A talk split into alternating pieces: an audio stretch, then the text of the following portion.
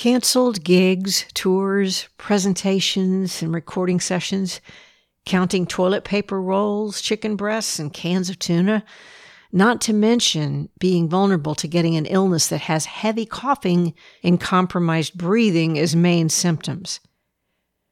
Around the globe, everyone in the world is facing physical, emotional, and financial stress from this pandemic, including those of us who depend on our voices and voice work. The worst part of it is the feeling of helplessness that leads to hopelessness. But if we take a closer, deeper look around and brainstorm some possibilities, there really are some things that we can do to help ourselves and others not only get safely through this, but come out better for the battle. I'm going to share some of my thoughts and hope to turn a light or two on for you in whatever your unique situation is. So, friends, listen up. Hello, this is Judy Rodman. You're listening to All Things Vocal podcast. This is the audio version of the blog you can find at judyrodman.com. can fix you i can teach you i can make you So, first, the bad news. When we get wounded, the first order of business is to look deeply at the wound in the full light of day. So the truth is that we are universally experiencing a dangerous pandemic, a new worldwide flu that's wreaking havoc with the physical health and economic systems of the world and can no longer be ignored. The pathogen is called the new coronavirus SARS CoV 2. The disease it causes is called COVID 19. There are valid reasons why public events are canceling, cities, states, and whole countries are locking down, schools are closing, and lessons, including mine, are going online only. The recommended practice of social distancing and the resulting gig economy cancellations are devastating to scores of businesses, including the entertainment and public speaking industries. It's also true that even if you catch this virus, you probably are going to be just fine. So, why is it such a crisis? Well, here are three good reasons. First of all, it's super contagious. This particular virus is extremely contagious because it's so new, the human race has not developed any immunity to it. Young, healthy people, including children, may carry the virus with no symptoms at all. You could be carrying it with no symptoms, unknowingly passing it around to others, including people maybe even in your family that are likely to get the sickest. But even young people are sometimes being hospitalized with it, so this is not the time to rebel and join friends for spring break on the beach, possibly coming in contact with and transporting this bug back to your families. The second reason this is such a crisis is that those who get diagnosed with it, with the COVID 19 disease, will have to quarantine themselves. Talk about cabin fever. You can't even grocery shop. You have to rely on people, sometimes even strangers, bringing food and meals to your doorstep.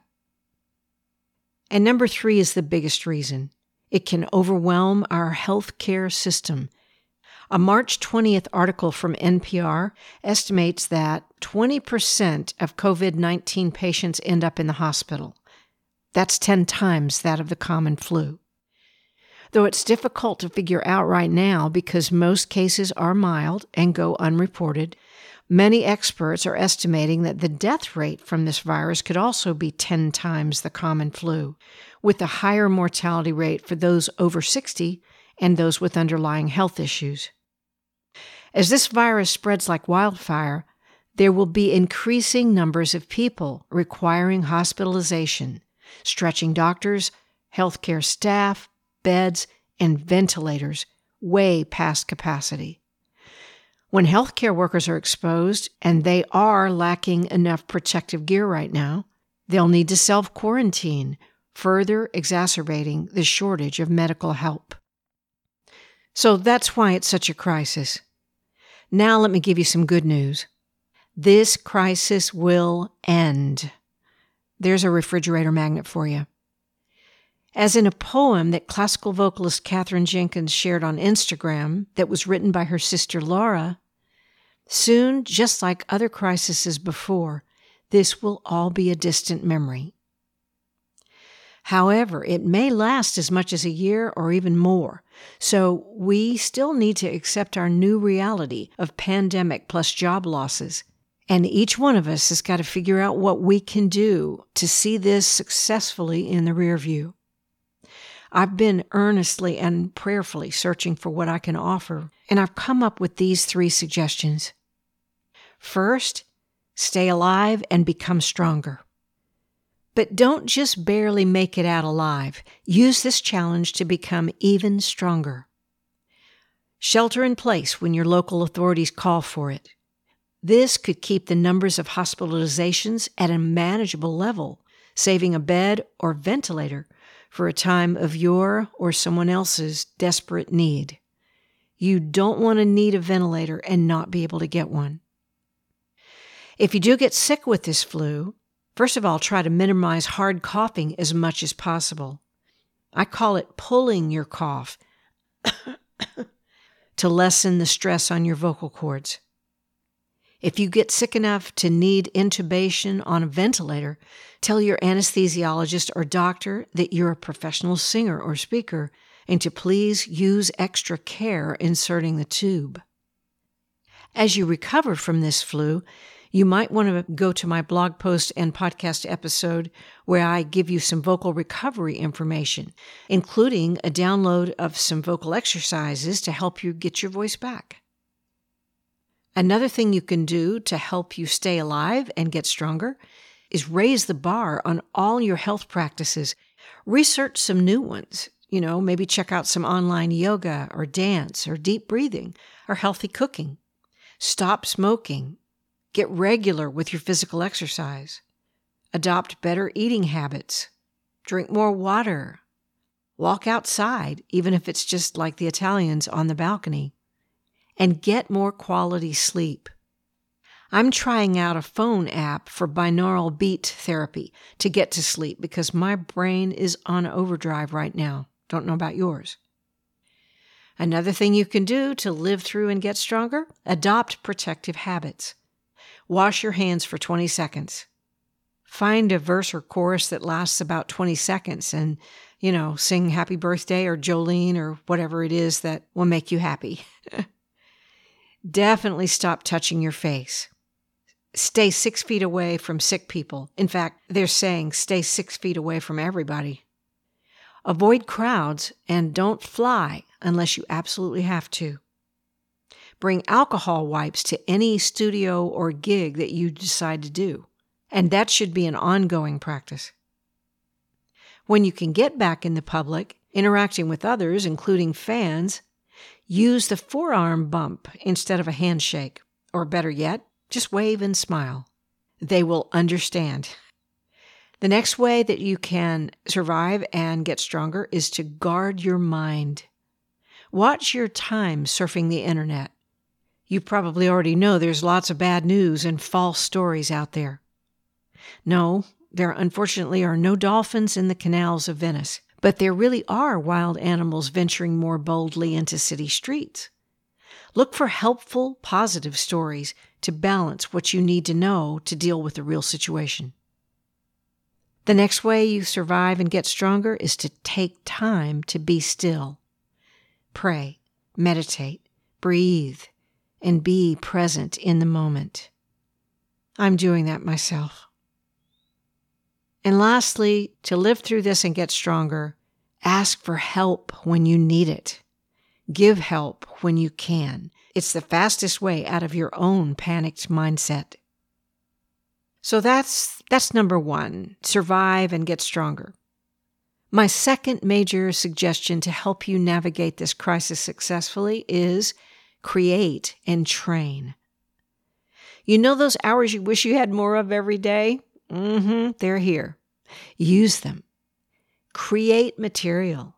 Write songs, scripts, books. Create more ability. Study your craft. Research. Explore. Experiment. Go deeper. Take some online training so that at the end of this crisis, you're better than ever at what you do. In fact, do some things that you've never done. Learn to play the piano or guitar, study music theory, sing harmony, or lead if you're a harmony singer, study public speaking. There are tons of free and paid courses online.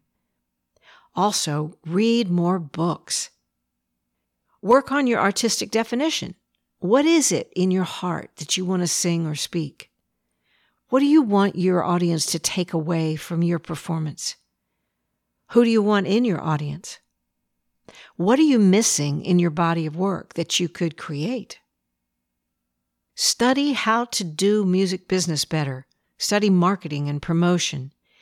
Gain the skills that will help you move your career forward like a rocket when this crisis is over, as it will be. Create a detailed plan for launching a new project or tour.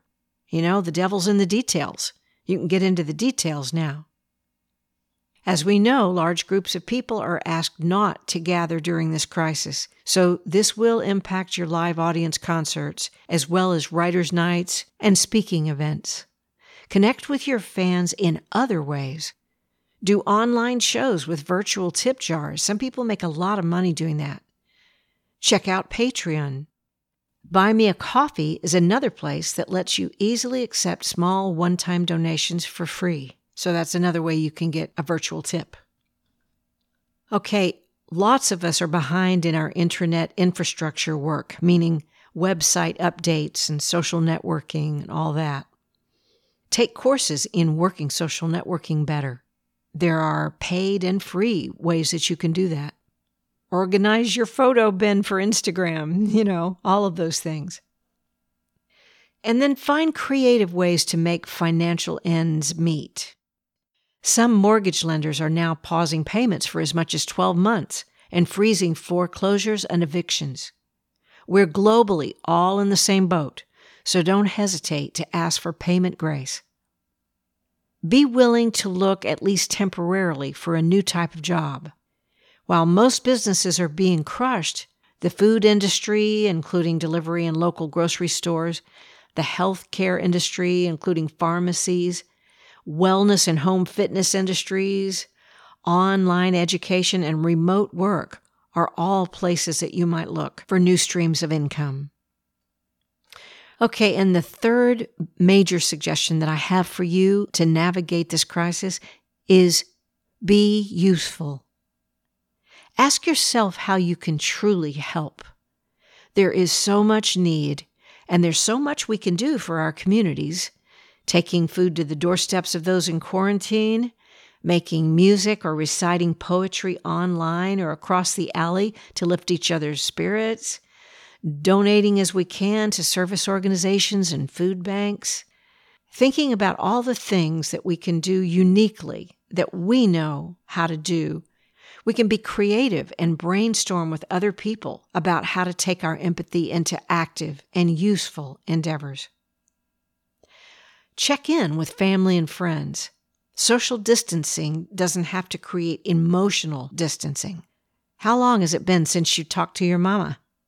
Or your father, or your grandparent, or your cousin, or your childhood friend. And also be useful to your fan base. How can you make their world a little better? They love what you do and they've been supporting you. So love them back with something special that's a one way street gift to them. Do a free online concert. Maybe leave a personal message or live video event to support and encourage them for what they're going through. So that brings me to how can I help you? To protect us all, I'll only be offering online lessons until this crisis passes. If you can't afford lessons right now, I'll be giving plenty of free information out in places like this podcast so that people can still train. So please stay in touch and tell me what you need. One thing I'm considering right now is to do a video about centering, opening, and breathing to help anyone who's having emotional or respiratory distress. Let me know if you'd like that, and let me know if there's any other subjects you'd like for me to cover.